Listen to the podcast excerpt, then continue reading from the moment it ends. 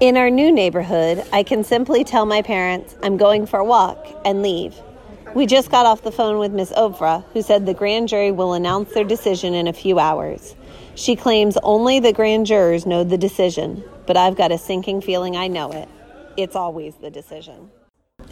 Good morning and welcome to our next episode of the Hate You Give podcast. I'm Miss Huff, and with me today is Mr. Thompson. Thank you for being with me today. No problem.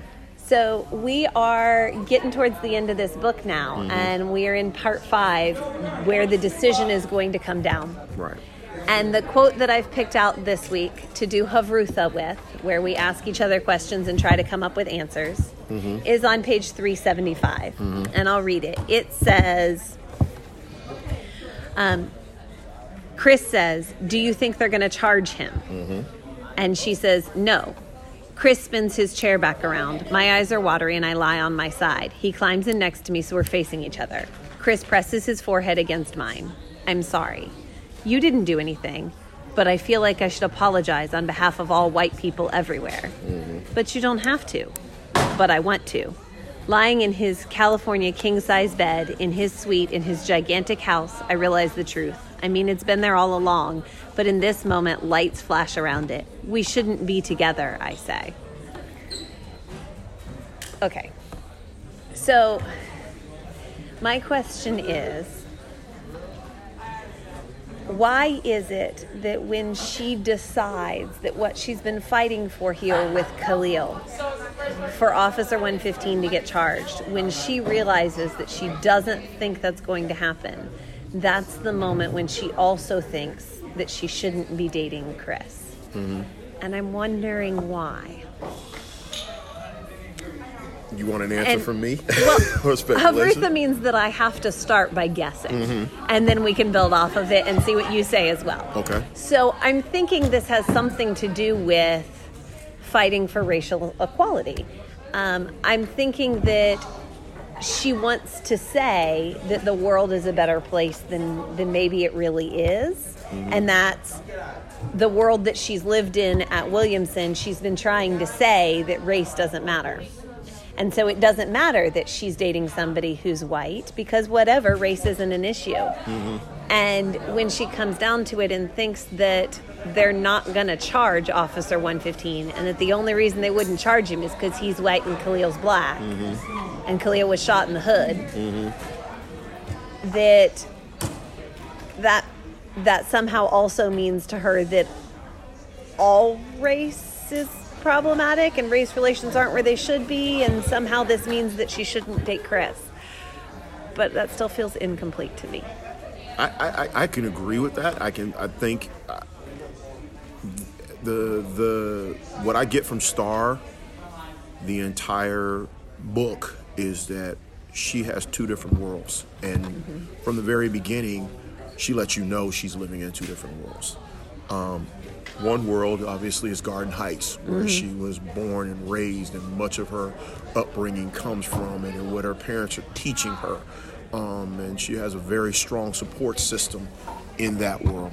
And there's this world with, with, Williamson, where it's the other side of things. And you know, the, the funny thing about it is she has to find a way To bring she, to, to she wants very badly for those two worlds.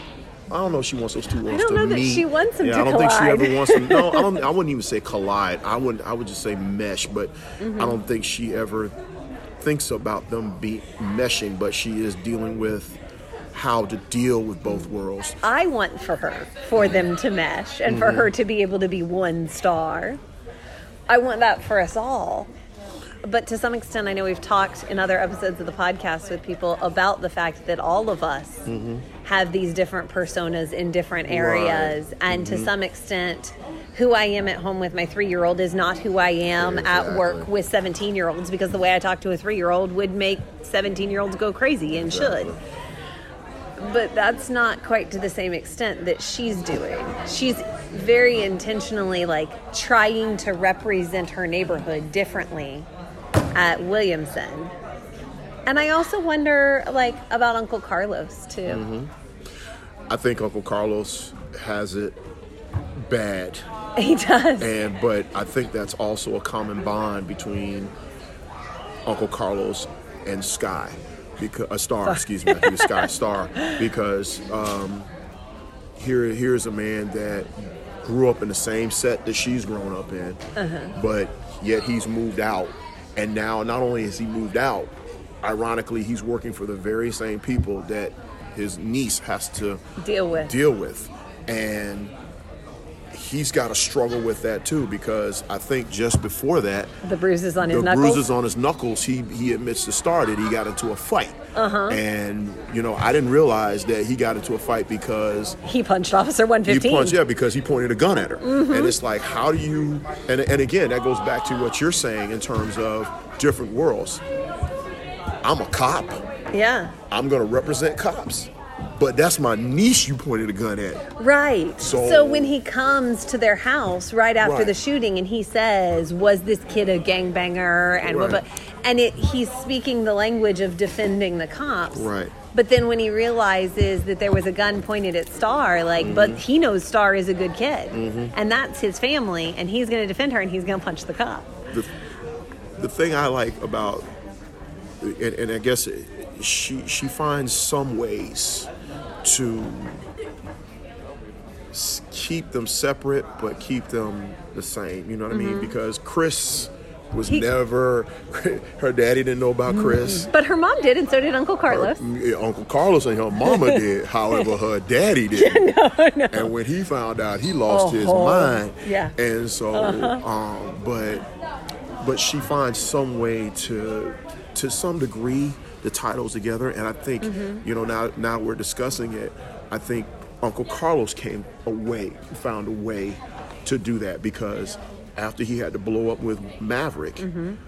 you know, They're finding more they're- common they ground. find common ground. They said the one thing that they both know they have in common Is love the- for that is little girl. love for the little girl. And I think the other thing that both of them have in common is both of them are fi- fighting for Garden Heights, but they're fighting in different ways. Mm-hmm. Maverick is fighting by being a part of the community in a different way. Than Trying to be a role model in the community. Uh, And so is Carlos because you, Yeah. if you think about it, he didn't have to take DeVante in, No. but he took DeVante in. Oh, I so want to spend hours talking about DeVante. Right. oh, he's, he's a kid That's that for another- He, he grows on you. He, I, Yeah. I really, as I read further, it's like, you know, he's this kid that is. Uh, I see our students in DeVante. I see a lot of our students in DeVante, and it's just those kids that are that are jokesters that Mm-hmm. don't, you know, that like to joke around a lot. But there's some about their personality Mm-hmm. that they grow on you, and you see the bonds that they make. Sure, and he made some poor decisions, He did. DeVante. He You know, did. he stole money from King. He Mm-hmm. was selling drugs. Now he was doing it in order to keep his mom and his sister in food and clothes. Mm-hmm. But and he stole money from King in order to get his mom and his sister out after his brother died. Like he Mm-hmm. You get made that. Mm-hmm. some really bad choices, but when given some opportunities, when food and shelter were not his primary drive anymore, when Mm-hmm. Uncle Carlos took care of that for him, he like braids Uncle Carlos's daughter's doll's hair Mm-hmm. on command. You say, I got a little sister like that, and again, that's Yeah. where, and and, and He can be a good person. And you know, it's like you put that in a Venn diagram, and you like, how are their two different? How are their worlds different? Mm-hmm. But how are the two worlds alike? And you look at DeVante and how he treats the the sister. You look at DeVante and how he interacts with Chris. Mm-hmm. You look at Seven and how he interacts with Everyone. everybody. And you know, and and you know, Garden Heights is tearing him up. Or the things that go on in Garden Heights are tearing him up just as much as it's tearing up Star. Oh, yeah. And so He wants to protect his sisters, he wants to protect all of his family, and even his mother. Yes. You know, so he wants which to. Maverick keeps reminding him that it's his mother's job. That's his mother. No, her job is to protect you. You're not, you know, and and and and you know, Mal, he's he's that he's he's a dude's dude. He is. I like him though. I really do, and and you know, and and that's. And, that, and, that, and that's part. That's also part of the conflict with uh, With Star and Be- Chris. Yeah, with, with well, not just Star and Chris, but Star and her uncle and her dad. Mm-hmm. It's like you got these two guys between you, and you know Mav is upset because he wants to. You know he, he, he you know his daughter wanted to call Carlos daddy, Right. And that upset her. It upset him, but she loves her daddy to death. She does. And- And that line when Maverick finds out about Chris mm. and he says, I thought that I was an example of what a good black man could be. Mm-hmm. And she says, No, Daddy, you're an example of what a man, Man should, should be. be. I thought that was beautiful. That was that was she she took him out of She disarmed him. she, she disarmed him very well. She says you are exactly what a man should be, and uh-huh. and um, No matter what no you look matter like. what you look like, that's you're an example of how you want you want somebody to treat your daughter. Thank you, Mr. Thompson, for being here with us today. I really enjoyed talking about this with you, and I can't wait to see it on iTunes soon. Everybody else can download it from Podbean at the moment or from our Edsby group. Thank you guys. Have a great day.